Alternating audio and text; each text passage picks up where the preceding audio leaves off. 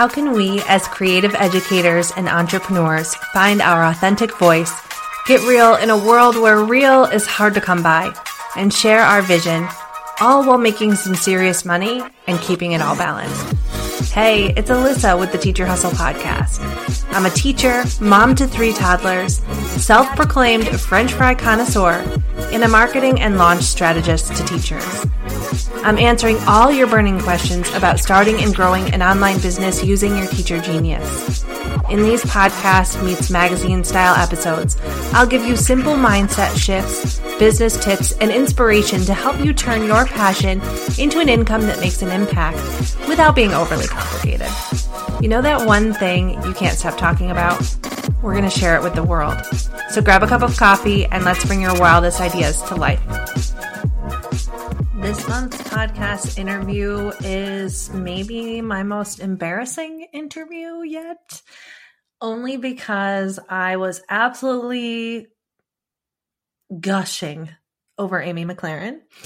Uh, this is really, Amy and Stu are really my idols when it comes to entrepreneurship and integrity and passion. I first stumbled across Stu when I very first started out on this journey and I wanted to start a membership. I knew I wanted to have a membership, a community, because I was really passionate about community. I didn't know much more than that. I knew I wanted to help teachers and I wanted to have a community. And I stumbled on Stu McLaren somehow.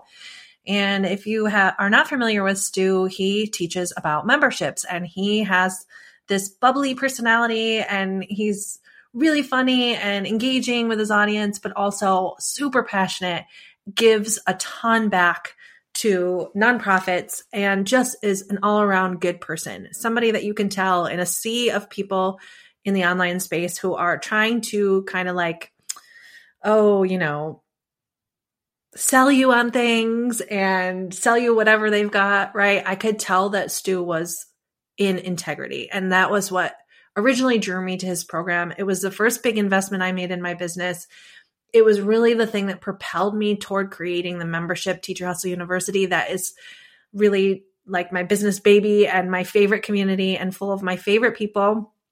And that has completely changed my life.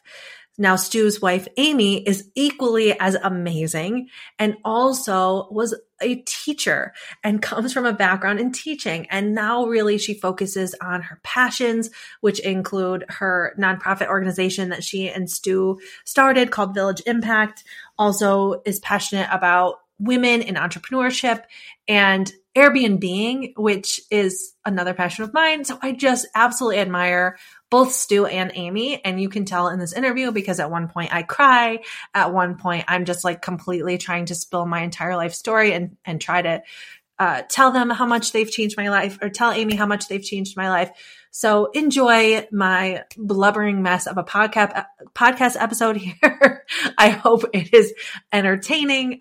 Um, but also Amy just has some really incredible advice for how to follow your passion, even when things are murky, even when your mindset junk gets in the way, um, even when you can't really see where you're going. How do we follow our passion so that we can share our values now, so that we can build relationships now, so that we can be role models for our children now, so that we can live life the way that we want to live it based on our unique set of values you are going to find so much value in this podcast episode and you're going to walk away with some tangible tips to follow your passion this week. So here you go. Without further ado, enjoy. Okay, I am really excited to bring you today's guest. Amy McLaren is a busy mom of two. She splits her time between leading Lady Strength, a growing online community of driven entrepreneurial women, growing an Airbnb business, and being a hands-on CEO of Village Impact, the charity she and her husband, whom you may have heard of, Stu McLaren, the famous, the infamous Stu, founded more than a decade ago. Village Impact partners with communities in rural Kenya to provide community led access to quality education and entrepreneurship opportunities. To date, Village Impact has built 14 schools that deliver education to nearly 5,000 students daily. Amy, I am absolutely thrilled to be chatting with you today. All of that is so admirable. And I can't wait to dig in and find out how all of this came to be. Oh, thank you so much for that introduction. I can't wait to chat. So, can you tell us, uh, for those who have not, you know, met you yet, can you tell us a little bit about yourself and a little bit about your journey to where you are now? Yeah, for sure. So, um, as you heard in the intro, I um, am a multi passionate entrepreneur. I have a few businesses I run, but I want to assure those that are listening, it definitely um, didn't start that way. Um, and yes, yeah, so to start off, I am a mom. I have a 10 year old daughter that I swear is going on 20 some days, which maybe some moms can relate. and I have a six year old little guy named Sam that we adopted from South Africa when he was one. And then I also am wife to Stu, um, who you heard about it in the intro. We've been married, oh my goodness, we've been married 15 years. I think 15 next year. Wow. We've been together like 20, which is like half my life, which is crazy that it's even that long. Um, and then we also have a fur, um, I'm a fur baby mom, I guess you people say. We have a, a Labradoodle at home too named Callie. So um, in between managing my businesses, I'm a proud wife and love my kids. So I, like I said, it didn't start that way for me and my three businesses, but I, I, definitely do have three passions. And my three passions are an impact and giving back. And that's something that has always been a huge part of my life. I grew up in the UK and moved to Canada when I was 10. I know I do not sound British and I wish I did because all my my family is in the UK. It's just my mom and my dad and my brother and of course my my in-laws um, and my extended family they're here. Um, so i grew up in the uk i grew up traveling abroad with my family quite a bit giving back um, with different organizations with my parents. And then i i would i remember that you know growing up christmases we would have strangers at our table because they had no place to go. We would help in shelters. I would volunteer in the hospital. So it's always giving back and and loved um, just helping other people and that kind of has morphed into what Village Impact is today. And there's a whole story behind that, but that whole giving back has stayed in my life and stayed consistent. And that's what created Village Impact. And then I'm also passionate, as you heard, about um, really being around entrepreneurial women. And that kind of second business, if you will, grew over time because as I started Village Impact, I was finding I was I didn't have anybody to talk to. it was kind of lonely. And Stu has been in the online space for years and years and years. So he has a really great network of friends and community. But when I started in that entrepreneurial space, I didn't really know anybody. And it was after my 10 years as a teacher that I kind of moved into all this other stuff. And I didn't have anyone to surround myself with. So I invited some local ladies over to my over to my living room and we chatted and I started a mastermind and that has grown over time to what is Lady Strength today, where I, I run a mastermind and then I also run adventure retreats for women because I'm really big about connecting with other women as you get out of your comfort zone or you go on fun, incredible trips together and, you know, grow as an individual. And then that brings me to my latest business, which is my um, real estate business. We've always been involved in real estate as a couple, um, but we have never done short term rentals. We know long term rentals, but short term was new. So we just built a lake house this year that I've put into a luxury Airbnb, and I'm really enjoying it. And again, for me, it's that passion of creating experiences for people. Um, and that's kind of like my third love. So those are my three big buckets of you know giving back and having an impact through my nonprofit village impact. And then my second one where it's you know creating experiences for people through our lady strength community um, and getting out of our comfort zone. And then my third one again is the whole creating experiences but through the airbnb that i have Oh my gosh, I love the way that you are talking about how you're multi passionate, but not in a way that's apologetic because I think that everybody when when we know that we're multi passionate, which many of us are, we apologize for it. But that's not the case. You should expand and and be open to all of these different passions. And um, I also love that you're doing Airbnb because my husband and I are just getting into that as well. That's our next on our vision board. So I have all the questions about that too. Oh, that's so fun. And it's and it's I mean it's like I said, it's those things have come up now and they were like kind of one started that led to the other one that led to the other one, but they are definitely things I'm passionate about. And yeah, we should all be proud, like you said, of what we're passionate about. And it's okay to have multiple passions for sure. Yeah. And can you tell us a little bit? I know that uh, my listeners' ears probably perked up a bit to hear that you were a teacher, uh, because that we are all in an education background here as listeners of this podcast. So I'm curious about your transition from the classroom. Was there a moment when you, you knew you wanted to kind of shift and, and go into the world of entrepreneurship? How did that happen for you? Yeah, so it's funny because in my book Passion and Purpose, I, I, write about this, and there's quite a few chapters you've um, probably read on it where you know that transition for me from teacher to entrepreneur wasn't something that happened overnight. And in the story, I share how you know my husband and I would be driving in the car, and he would be listening to tapes or CDs at that time, right?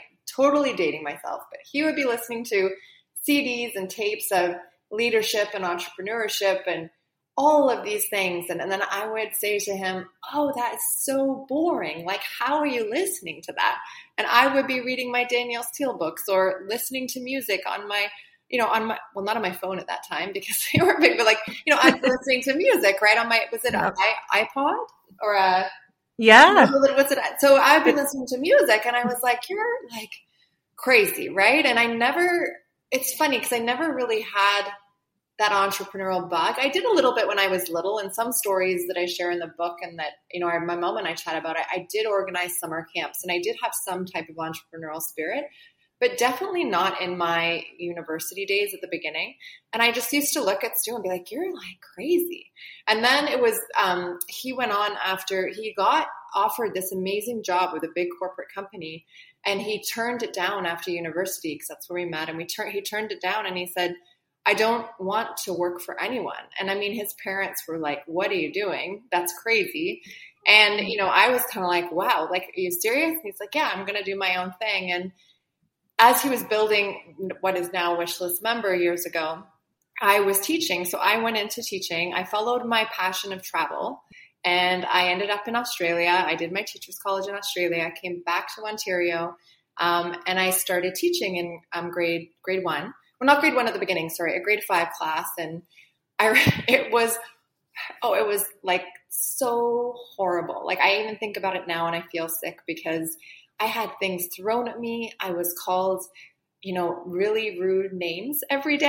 I won't swear on your podcast, but you know, like all these different names, and, and I hated it. And I remember getting coming home just deflated every day. And I remember being there one night in our, you know, in our bedroom, laying down, and I turned over and I looked at all of these books that Stu was reading, and then I looked at my books of like, you know, Danielle Steel, John Grisham, whatever I was reading, and I'm like, there's got to be something like in these books that will be helpful. And I kind of rolled over and I picked up a book and I that's for me was kind of the start of, you know, reading self-help books or you know, going into what what else is possible because I'd always only ever known like going to be a teacher and I'm going to be you know, I'm going to teach grade one or I'll get into that teaching field.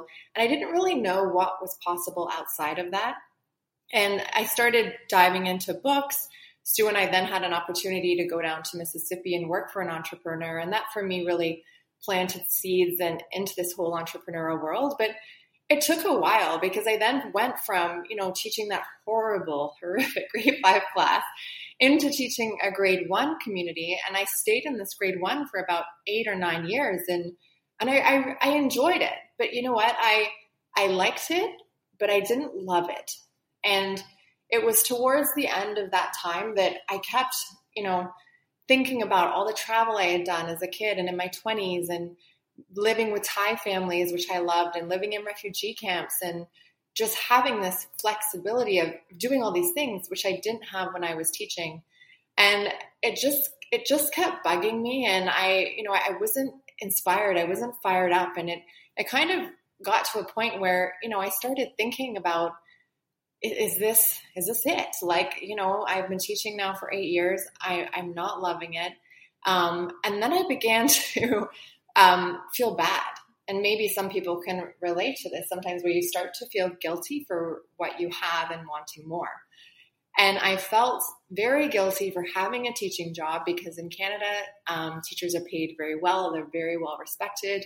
You know, I was making like eighty thousand a year. We were married. We had a, you know, I was we were trying to have children, and I, I was, you know, I'm like, why, why do I want more? Like, Amy, you should be happy. Like, you know how many people want your job, and you have a beautiful grade one class, and like all of these things. But I, I sat there for probably when I look back now too long because I was you know frustrated but i didn't i didn't really move. And then i ended up having my daughter marla and then that's when i began to take some leaves. I took a part-time leave i took a full-time leave. I always kind of kept one foot in my teaching job and then dabbled in some other things.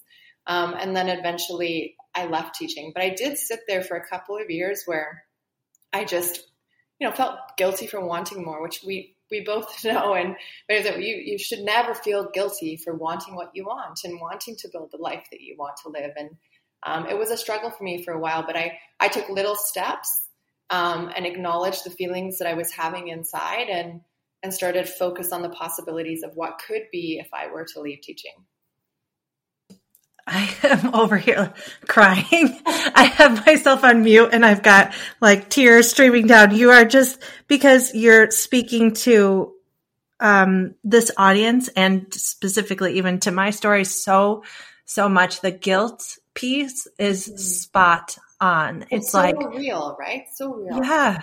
We know we're made for more. There's this little inkling inside, and I think it hits us at random times when we're teaching and we're kind of in the back and we're like, we know we could take our skills outside of just these four walls of our classroom or there's something good that happens in your classroom and you think boy i could do more with this. I there's something more that i could be doing. But then when you step away from the classroom or when you start to even put one foot out the door which is exactly where i am right now because i'm on my second year of uh, maternity leave, mm-hmm. you have this guilt. I'm every time a school bus goes by, I have that guilt. It's like, why didn't I just stick with the normal path? Why am I trying to do anything different? What is with me? Why can't I just follow the mold?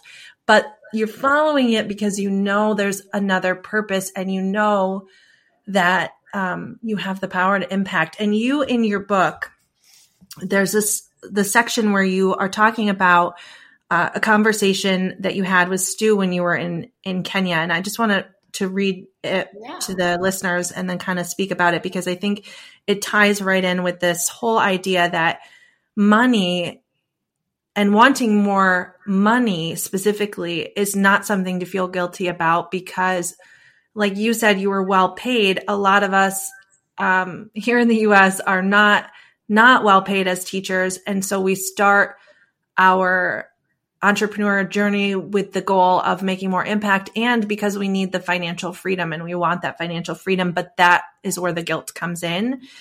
So you say in your book um, i remember being in kenya with for the first time with stu and watching his perception of money change right in front of me. We were standing in the middle of a field. It was cold wet and overcast. We were chatting with community leaders about teacher salaries we asked how much a teacher's monthly salary was, and they replied it's the equivalent of $100 a month.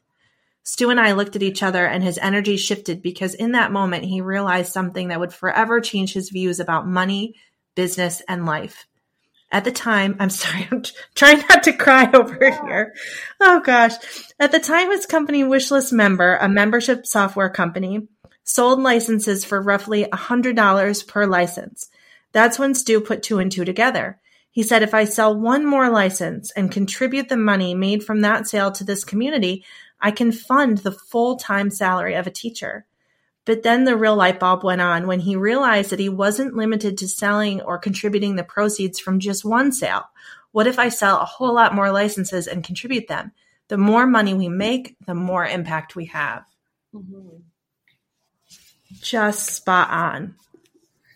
Absolutely right. And I think we get um, stuck in like also that mindset of you know money being a bad thing when it money is not a bad thing at all. Like you can do so many amazing things with making money. And i think something when i was teaching that really pushed me to move you know past my chapter of teaching was the flexibility to be able to do what i would like to. And there's no like I had more ownership on my time. And it, it came to a point where, you know, Stu was being asked to speak at events. And I wanted to go. And I'm like, but I couldn't because I was only allowed summers off and Christmas off and like everything was kind of controlled, right? And I was just like, but that's, I don't want to do that. I want to get out and I want to do all these other things. So for myself is, you know, the business started to grow a little bit. I, I wanted to, to be out there too. And that was kind of one of the final kind of straws that way. And then it was, you know, working with Stu to build something to have an impact because that's always been, you know, a huge part of our life. I mean,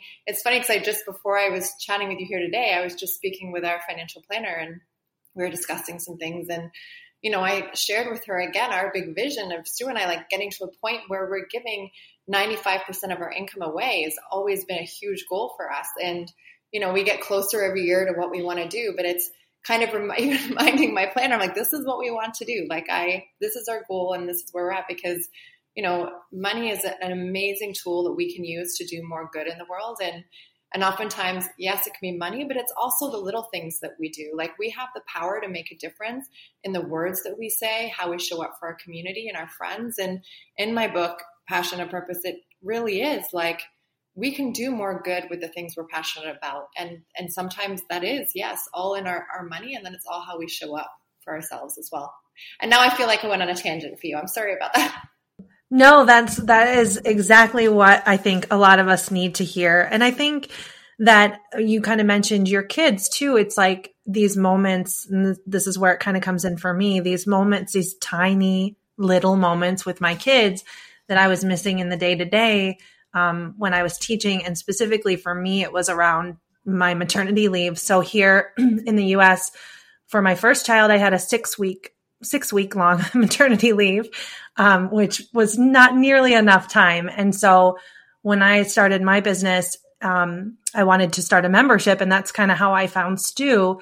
I wanted to start a membership for teachers trying to start an online business. And for me, the main motivating factor was the impact, the financial freedom, and then just being able to stay out on maternity leave with my kids and get those day to day moments. And that was really the thing that lit a fire under me. And I can still remember getting ready to um, purchase Stu's course on how to run a membership. And it was like going to be this major investment. And my husband and I, we wanted to have a third baby. And I said to him, I need to make this investment because I can see where I can make that impact. I know there's a little inkling of more here. I just need to do this thing that feels a little risky and then continue following these steps. And I know I'm going to get there, but I can't quite see it yet. And it was in taking that step and just kind of moving forward little by little that I was able to see it through. And um, it was kind of those motivations. So, can you share with us kind of when we have this murky time where we're like, you know, we see that there's a possibility to make more impact, but we don't quite see every step. Do you have any advice on kind of like the first step we can take or the first thing we can do to determine how we're going to follow our passion? Yeah, I would, you know, it's, I mean, like you were just mentioning before, it's just taking a little step. I think oftentimes people think you have to change your whole company or you have to change your whole path but really it's it's just identifying one step that you can do to move forward. So if you've identified your passion or what you want to work on it's like how can you put more of that into your life? And that doesn't mean soaking up your whole calendar with it but maybe being intentional on your calendar and, and putting it on. That monday you know monday afternoon from 2 to 4 or 12 to 2 is your time to focus on that. So i think it's, it's just one step because I truly think that once you do one step and you start feeling all those, you know, those good feelings of what you're working on and the excitement, it's like the momentum that builds, right? And then you're like the next week and then it then it's not overwhelming because you don't have to change everything. It's like pick one thing, put it on your calendar that week, commit to it. You have have have have, have to commit to it and tell like you to tell your spouse, tell your family, like tell people you work on it, work on it, then do the next thing. Don't get so far ahead in that you're planning six months down the road or five months. Just start if you're really in that murky water with next week. Like start with one week at a time um, and then lead up to bigger things. What about when things inevitably not only are murky, but are not quite going as we'd hoped? Sometimes we start going toward our passion and we start our business and we go into this online space and we think we're going to go this way and we start taking steps that way. And then all of a sudden it's not working out. How can we stay inspired working yeah. toward our passions? And you know what? This, this happened to me. I think it's happened to all of us even several times. Like when I started our nonprofit, like we never had, we never had a vision of starting a charity. We just, wanted to help people. And then one thing led to another that created Village Impact. But at those very early days of Village Impact, like eight years ago or so, I remember us going over to, um, we fundraised our little bit of money and then we went over to Ghana. And we, you know, we had all these intentions of helping, and we did, and help with the feeding program, help with medical supplies, do this and that. And, and it was, we came back from that trip hugely deflated kind of frustrated because when we were there, I felt like we were putting band aids on everything. And then some of the money didn't, you know, I didn't feel comfortable about where the money was going and it didn't feel good. And we came back from that trip and I was just like, oh man, what are we doing? Like, I don't even, I don't even know what we're doing. And like, what are we trying to create? I think so at that point we went back and we went back to the drawing board and we went back to, you know, those early stages of what we wanted to do. And for us, it was all about education. It always has been about, you know, because a gift of education to, to anyone is something that people can't take away. The gift of education is a lifetime. And I think I got so excited about doing all these other things that I forgot my real why, or I forgot what, what I truly wanted to do because of all these other distractions. So we came back and we revisited it, and then we went on to Kenya and we built our first school. And I mean, that has grown over time. But I think if you're in that spot, you've got to be okay and give yourself grace that, you know, maybe it didn't work out. And that's not to say that it's not going to happen, but sometimes you might have to take a different route or a different way of getting there. But in that moment of uncertainty, um, just know it happens to ev- like everybody all the time. I remember when my book first came out, the day before it came out, I had an interview and I I did horrible on the interview. I thought I shut my laptop down and I went to bed and I pulled the covers over me and I didn't even want to leave the hotel room. I was in a hotel. And I was just like, Stu's like, what's wrong? I'm like, no, I'm like, I'm done. And I was crying and like, I felt like a failure. And I'm like, what am I going to do? This book's coming out. And, you know, we all have those moments, but I think it's important to go back to why you're doing it or, or what was the first reason. reasons. It's so easy to get distracted with all these things, but go back to the roots of it or the first mm-hmm. thing that you wanted. But then at the same time, know it's okay to change. And while you're in that kind of space, give yourself grace and make sure you have a little bit of a community to surround yourself with. You don't need a huge community. Like all you need are a few friends or an online group that you could connect with um, to connect with other people during those times. Because yeah we all being an entrepreneur and especially transitioning from you know teaching into a, an online business can be hard right? Like my parents still don't really understand what i do or understand what Stu does because it's so foreign. It is completely different. Um, so it's important while you're going back and rethinking about your next approach or what you're going to do next to also be surrounded with those that are cheering you on oh, I wrote down um, uncertainty, be okay with uncertainty, yeah. be flexible and give yourself grace and find your community. I think that is such great advice because we we have to be okay with not knowing exactly how this is going to go and then always being able to come back to that why and possibly even would you suggest like write down your why so that you have something tangible to go back to? Because you do get off track. You're going to get off course. Yeah and you absolutely. Like i you know whether it's a picture or a mantra or something you have on your computer just know that it's normal to go off off course right? It's you know when we started our nonprofit like i said we didn't have a big vision for it. I didn't even think we were going to start a full um, charity but one thing kind of leads to another and you know, I say this in my book, and I mean, others have talked about this too, where, you know, action brings clarity. Like, you've got to start somewhere. And how do you know if you're going to like it or you're not going to like it if you don't do it? Um, so you have to you have to continue and just move and know that it's okay that you might not like the direction. But then the key is, like you mentioned, like you've got to stop and change the direction again because as soon as you start going down a direction that doesn't feel good, but you stay there anyway, it becomes harder and harder to pivot. I think because you you make all these connections and you build something, and then it may not be something that you wanted. And so I think always keeping that why in mind of what's important to you. Yeah, giving yourself grace and know, knowing you will make mistakes. We all make mistakes. No everybody's made mistakes, but some of the best things in life has come from mistakes. Has come from going in a different path. Oh, I love that. Everything, some of the best things have come from going a different path. And that speaks to what you were saying before about not following necessarily the normal path. And there's a, a section in your book um, where you kind of talk about that, that we all are kind of hardwired to follow our passions. I'm just going to read it because I, I won't paraphrase it quite as well as you've written it here. If you haven't guessed already, I believe that the desire to serve and do good is pretty much hardwired into our DNA. The problem for most people is that they don't stop to think about how they can make the most difference. Hint, it's not by turning into Mother Teresa unless you actually feel that's your thing. It's by embracing your passion, allowing it to move you toward bigger dreams, and using that passion as a tool to make the world a better place. Can you imagine what the world would be like if we all had this vision?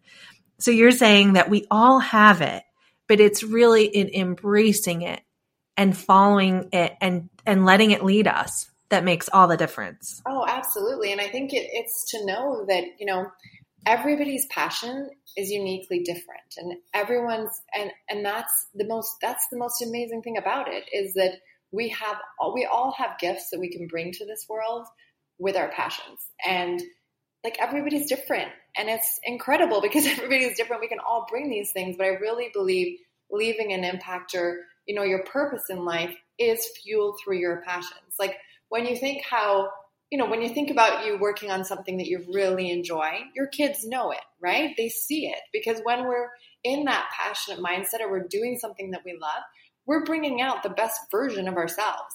Like my kids know when, like, or my husband would probably know when I have to do some bookkeeping. Like we have people that help us with that, but there's always miscellaneous things in the account that I have to find.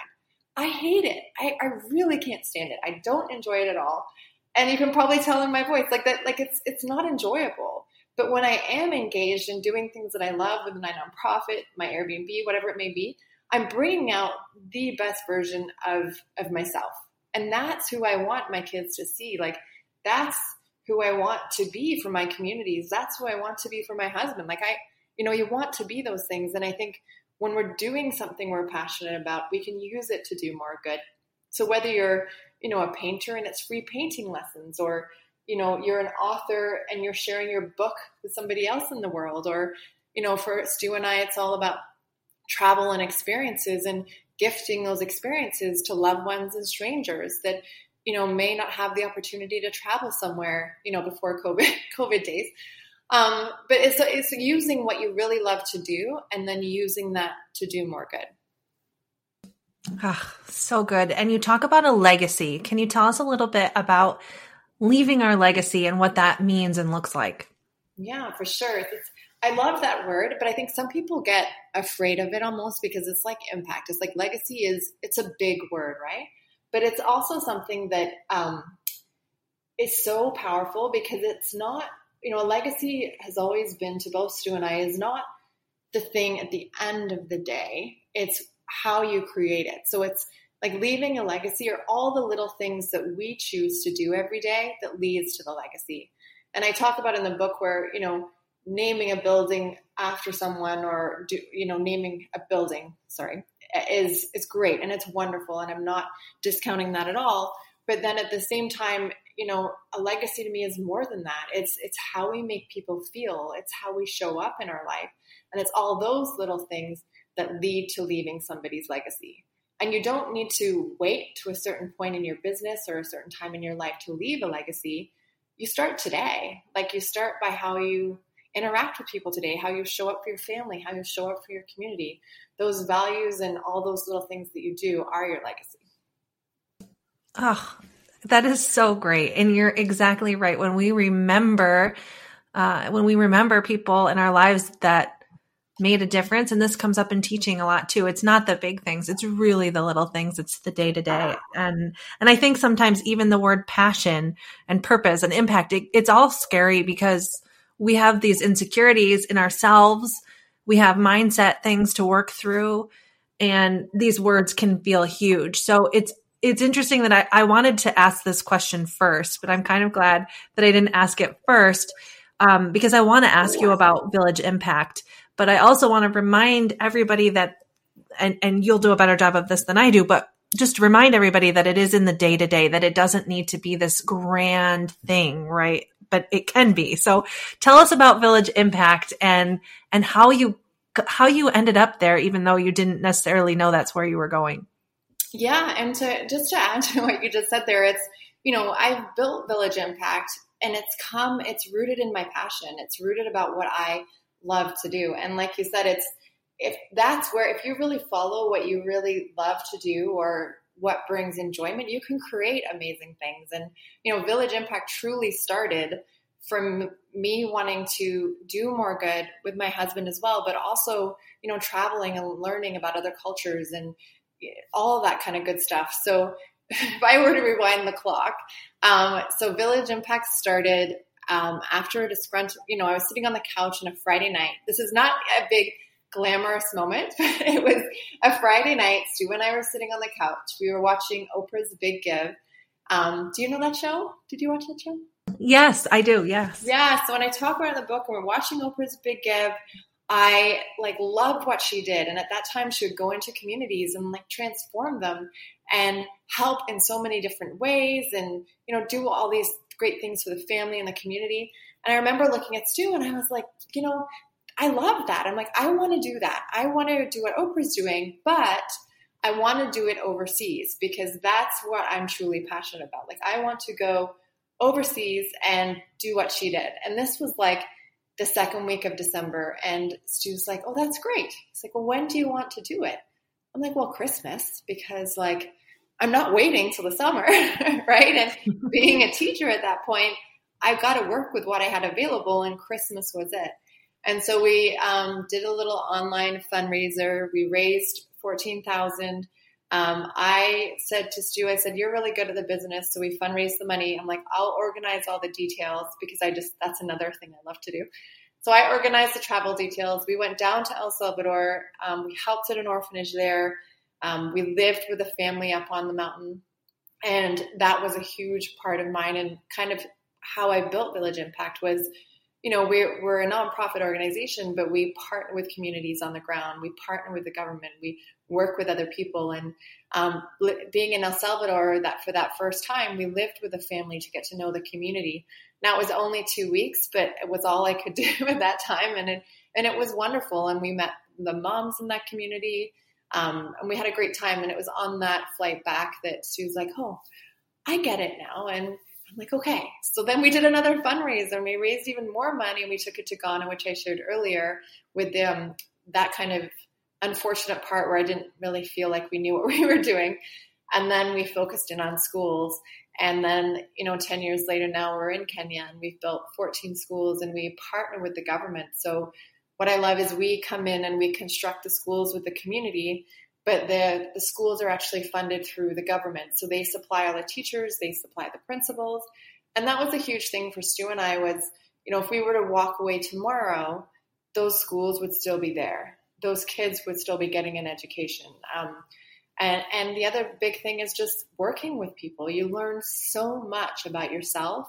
And I learned so much from that community, the communities that we work with, um, that we have it's more powerful to work together with them to create change and that's a huge part of village impact. So it started on the couch with a glass of wine and ended up like it is here today but it really was rooted from you know my passion and desire of wanting to do more and give back.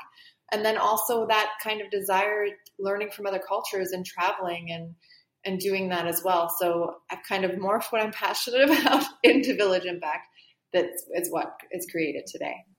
We talk a lot um, on this podcast and just uh, in general about how there are all of these experiences that happen throughout your life. And there seems to be a point where you can't understand how they're all going to come together. And it, it you almost carry it in a guilty way. Like well what how does this experience how is this really going to add up for me? Or how is this going to pull in to what i'm doing? And then there's this moment where it all comes together and you see these underlying themes and and it sounds like for you and for stu community and education it's kind of these underlying like values that you just keep following and you kind of talk about one way to sort of figure out your passion is the seven levels deep method. Can you talk talk a little bit about that and how we can use it to figure out how our experiences and passions can come together? Yeah, so I, I learned that from um, Dean Graziosi, who is a big donor from um, from our charity, and basically it's like really discovering your why, like that why you are doing something. Because I think oftentimes we live um, I kind of feel, how can I say this? Like, it's like we're, this kind of sounds funny, but bear with me. It's kind of like you're an onion, right? And it's like, you know, when you meet people and you get on the surface, you ask questions and you get all these like surface answers. And then the real answer is like underneath all of these layers. And sometimes to get to that, you know, that deep part or that seventh, seven layers deep is asking yourself why seven times. So it, for me, it's if someone were to say to me, you know, why do you like traveling so much?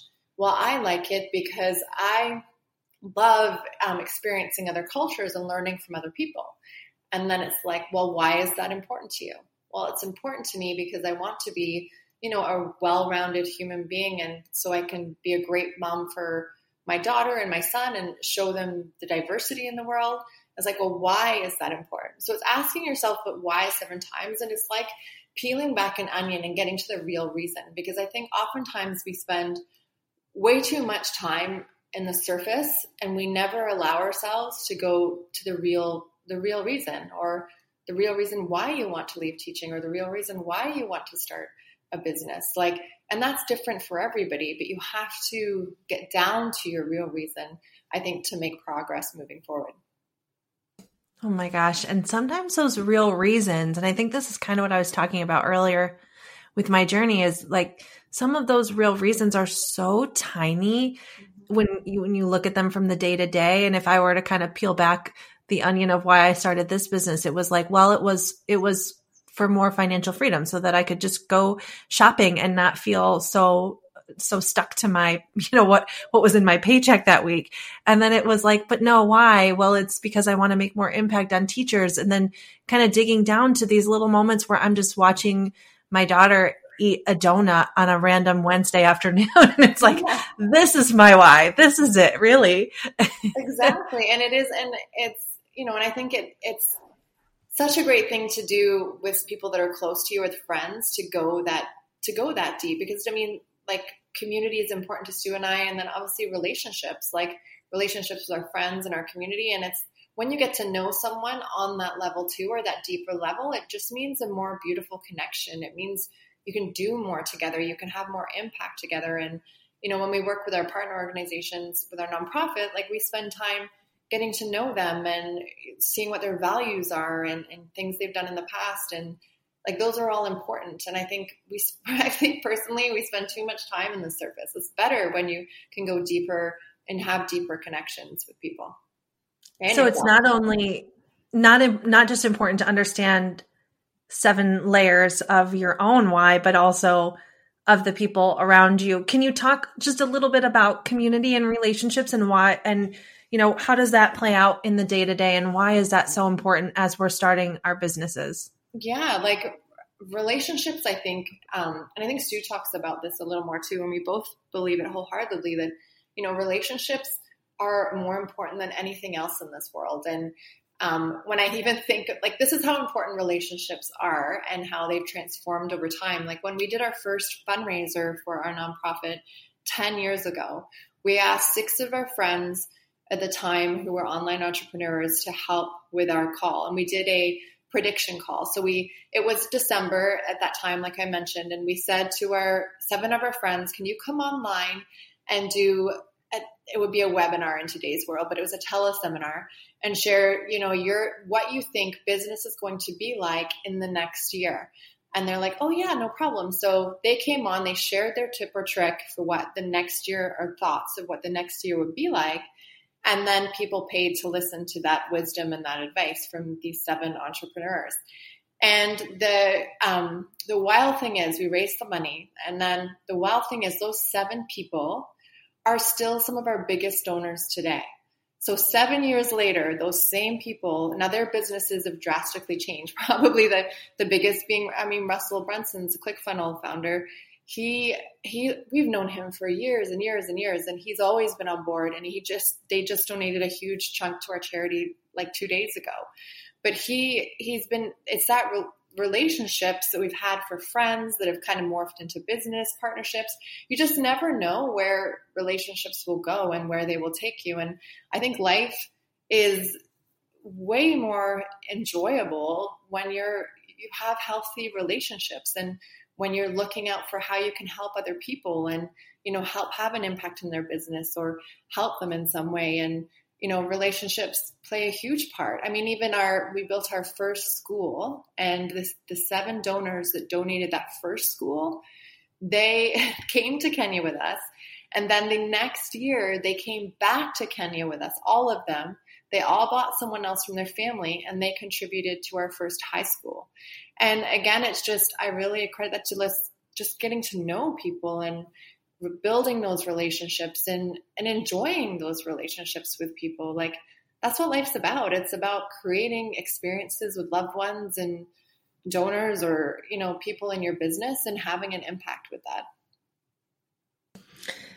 i am just sitting back thinking about how i could start doing that today i mean i mm-hmm. think especially with covid i don't know that i've been as great with just taking care of some of the relationships I already have or building new ones. Do you have any tangible tips that we could take away and do today, this week, to check in and to build relationships and community?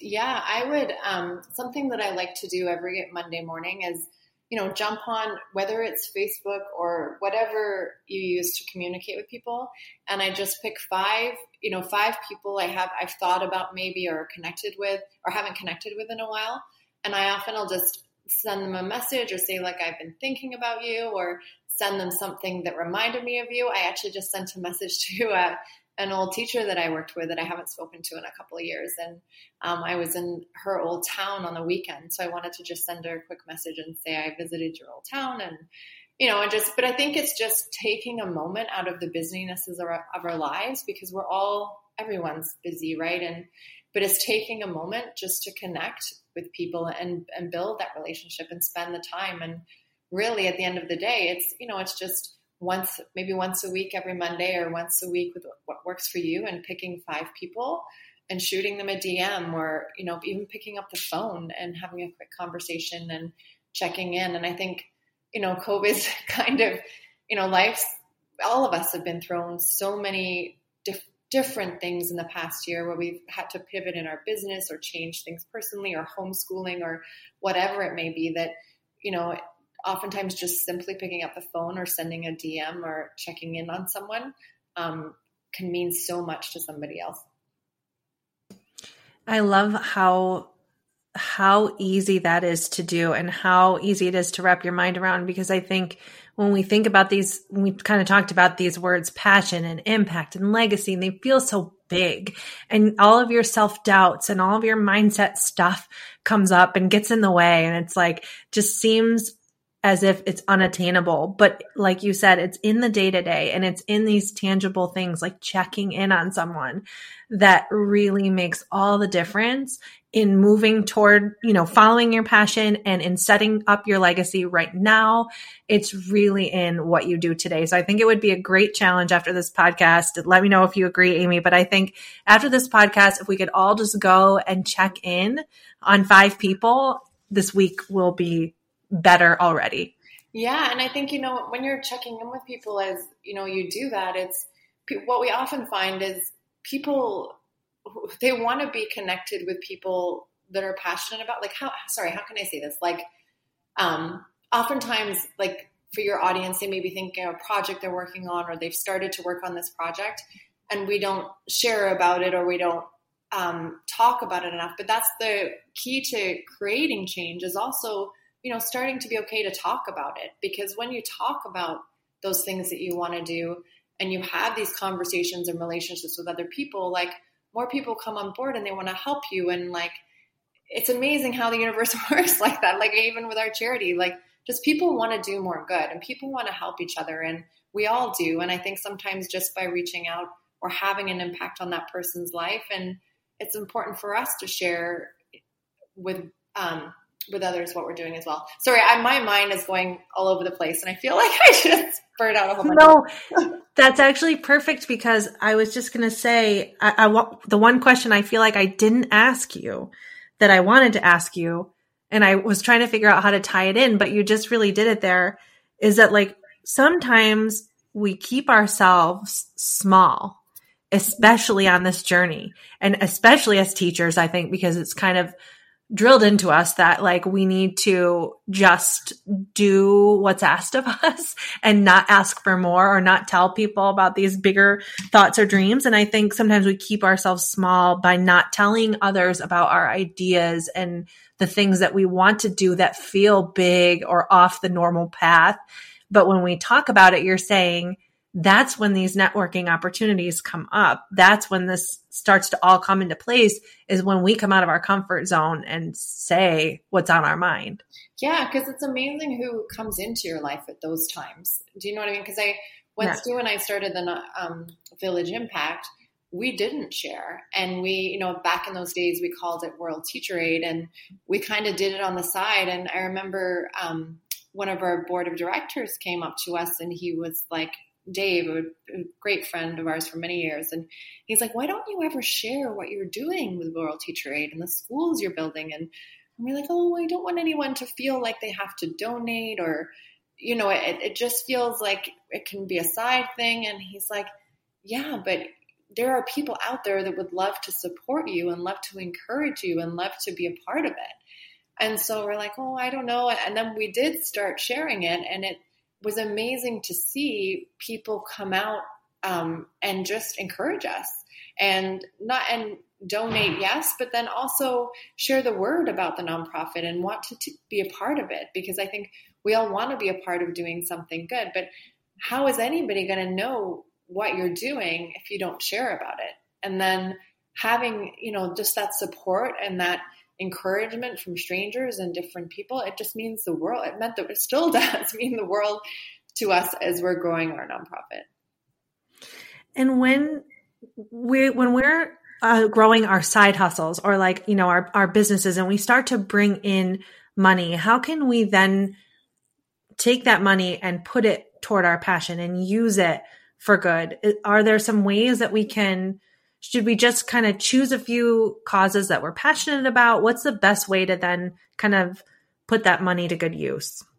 Yeah, and that I mean that's a great question and I think it it comes what I encourage people to do is one integrate it right from the beginning. Like so for all of our businesses right from the start, we said okay, this percentage will always go to a nonprofit of some kind. And I think that's the nonprofit or charity or whatever work that you do, I think comes down to, you know, what you're passionate about and what your values are. And maybe it's something aligned to your business or, um, or maybe it's random every month. Like we, we, we have other causes we contribute to, but then as a family, we give back too. And, and those things are important to Stu and I too, where we get the kids involved and they're involved in picking who we're going to go give back to this month and what activity we're going to do. So I do think putting it in right away um, into your business so it comes off right from the start but then second picking what your you know something that's related to your business or maybe it's completely random every month. Um, one thing that i know students in the larger business is they have every month they have their staff share a nonprofit that they really believe in. And then everybody on the team watches the zoom call and watches the, each person share a charity and then the whole company votes on who they're going to contribute to. So I think if you have a community, um, even if it's a free community online or a small community, you know, asking them their opinions of where, you know, you think you should donate to this month or getting them involved in it, I think is a really, um, a really great thing. And again, with family too, like on a personal side, getting your kids involved in giving back and picking something um, to donate to each month, I think is really important. Oh, so many tangible tips from this podcast episode. This has just been amazing. And I thank you for sharing all of this and your journey. Um, and I want the listeners to figure out where they can connect with you and how they can get your book. So, can you share kind of the best places for them to connect? Yeah, so I'm on Instagram a little more out of all the social platforms, and that's Amy Dow McLaren. Um, but then you can also go to amymclaren.com, and that has all of the stuff about my book, Passion to Purpose, and the other projects I have going on too.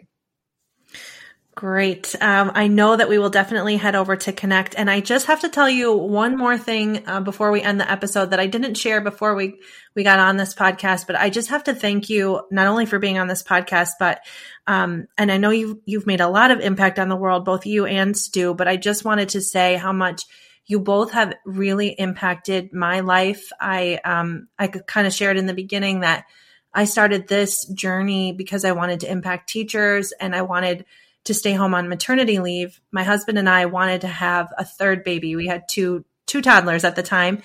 And we kind of looked at my teaching paycheck and his paycheck as a social worker and realized that we could not afford daycare for three kids. That just was not in the cards for us. Mm-hmm. Um, and that's kind of when I found Stu and, and joined his course and took those steps toward my passion, even though it was uncertain and I was really terrified and it was not the norm.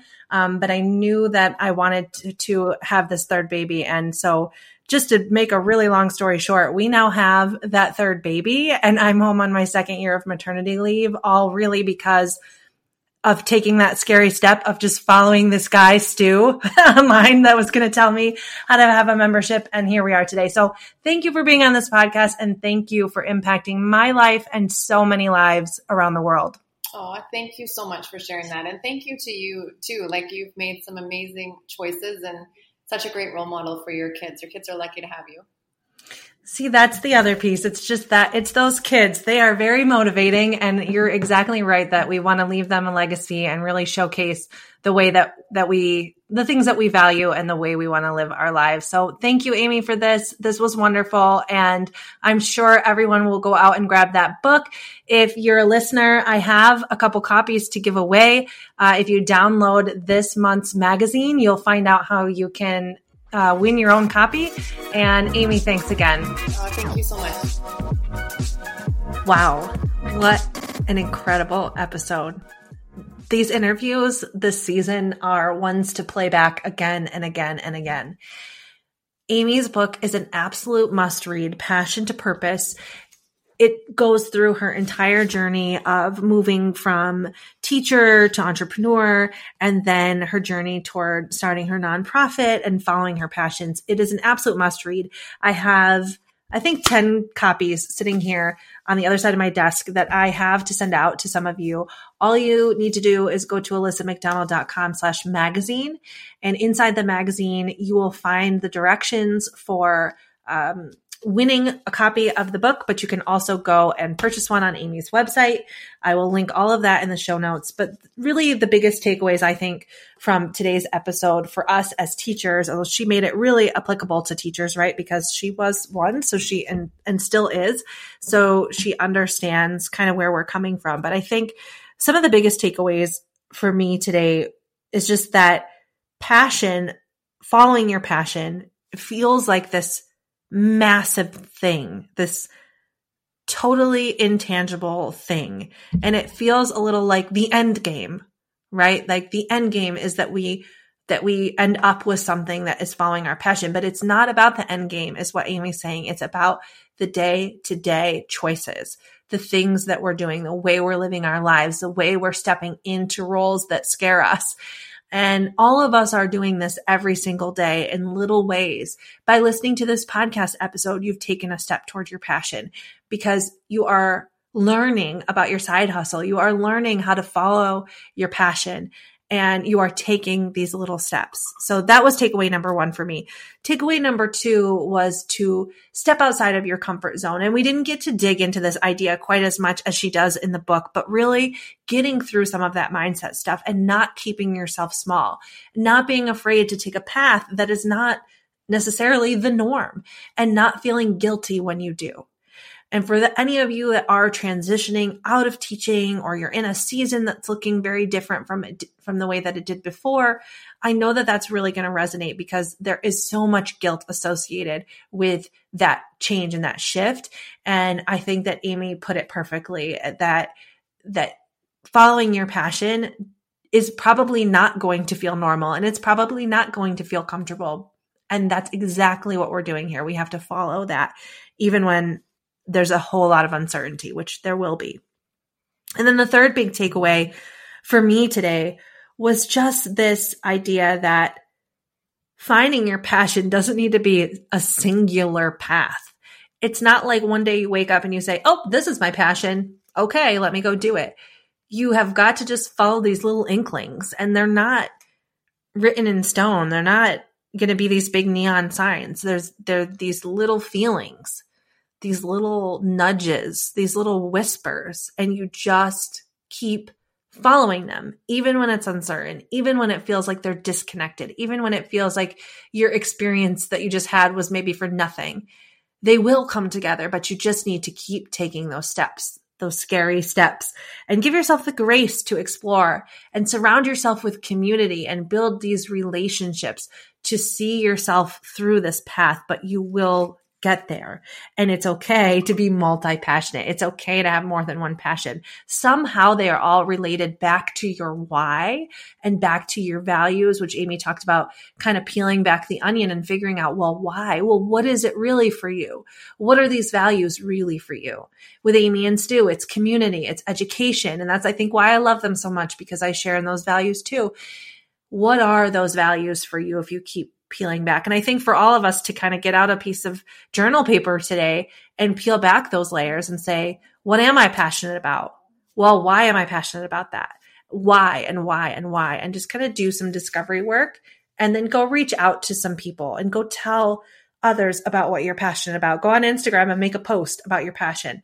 Even if it feels weird and uncertain and crazy, do it because you never know where it's going to lead following my instinct to follow Stu, who was this random guy I found online that I just really felt, you know, was somebody that aligned with me and my values, completely changed my life, as you can tell, because I, you know, had to had to like use my time to tell Amy that, but completely changed my life. I had no idea in the beginning that that was going to happen, and now I can watch my little one eat an apple cider donut, which is the darn cutest thing, on a Wednesday morning at the park because I'm on maternity leave because of the Sky Stu that we happened to connect. That's the sort of networking and connections and community building that Amy's talking about. Is just kind of following those and putting your purpose out there and following and following and following until until you realize one day, and there's no big neon sign that says this, but one day you just look at your little one eating a donut and you say, wow, I am, I'm already living in my passion. It's here. It's in the day to day. Okay. Enjoy your week. Listen to this one again. Share it with your friends. You are doing big, amazing, incredible things beyond the four walls of your classroom. So keep at it. Don't forget to DM me, Teacher by Naptime, on Instagram with your listener questions so that I can answer them on the next podcast. And of course, please review this podcast. We so appreciate every review. We will be reading some of the reviews out loud in episodes this season. And so we really need you to please snap a photo, share, review, whatever you can do to spread the word. If you have a teacher friend who's looking to start an online business or grow their online business, please share this podcast with them if you think they will find it helpful. Hope to see you in the next episode, and I hope you enjoy this new format of season three.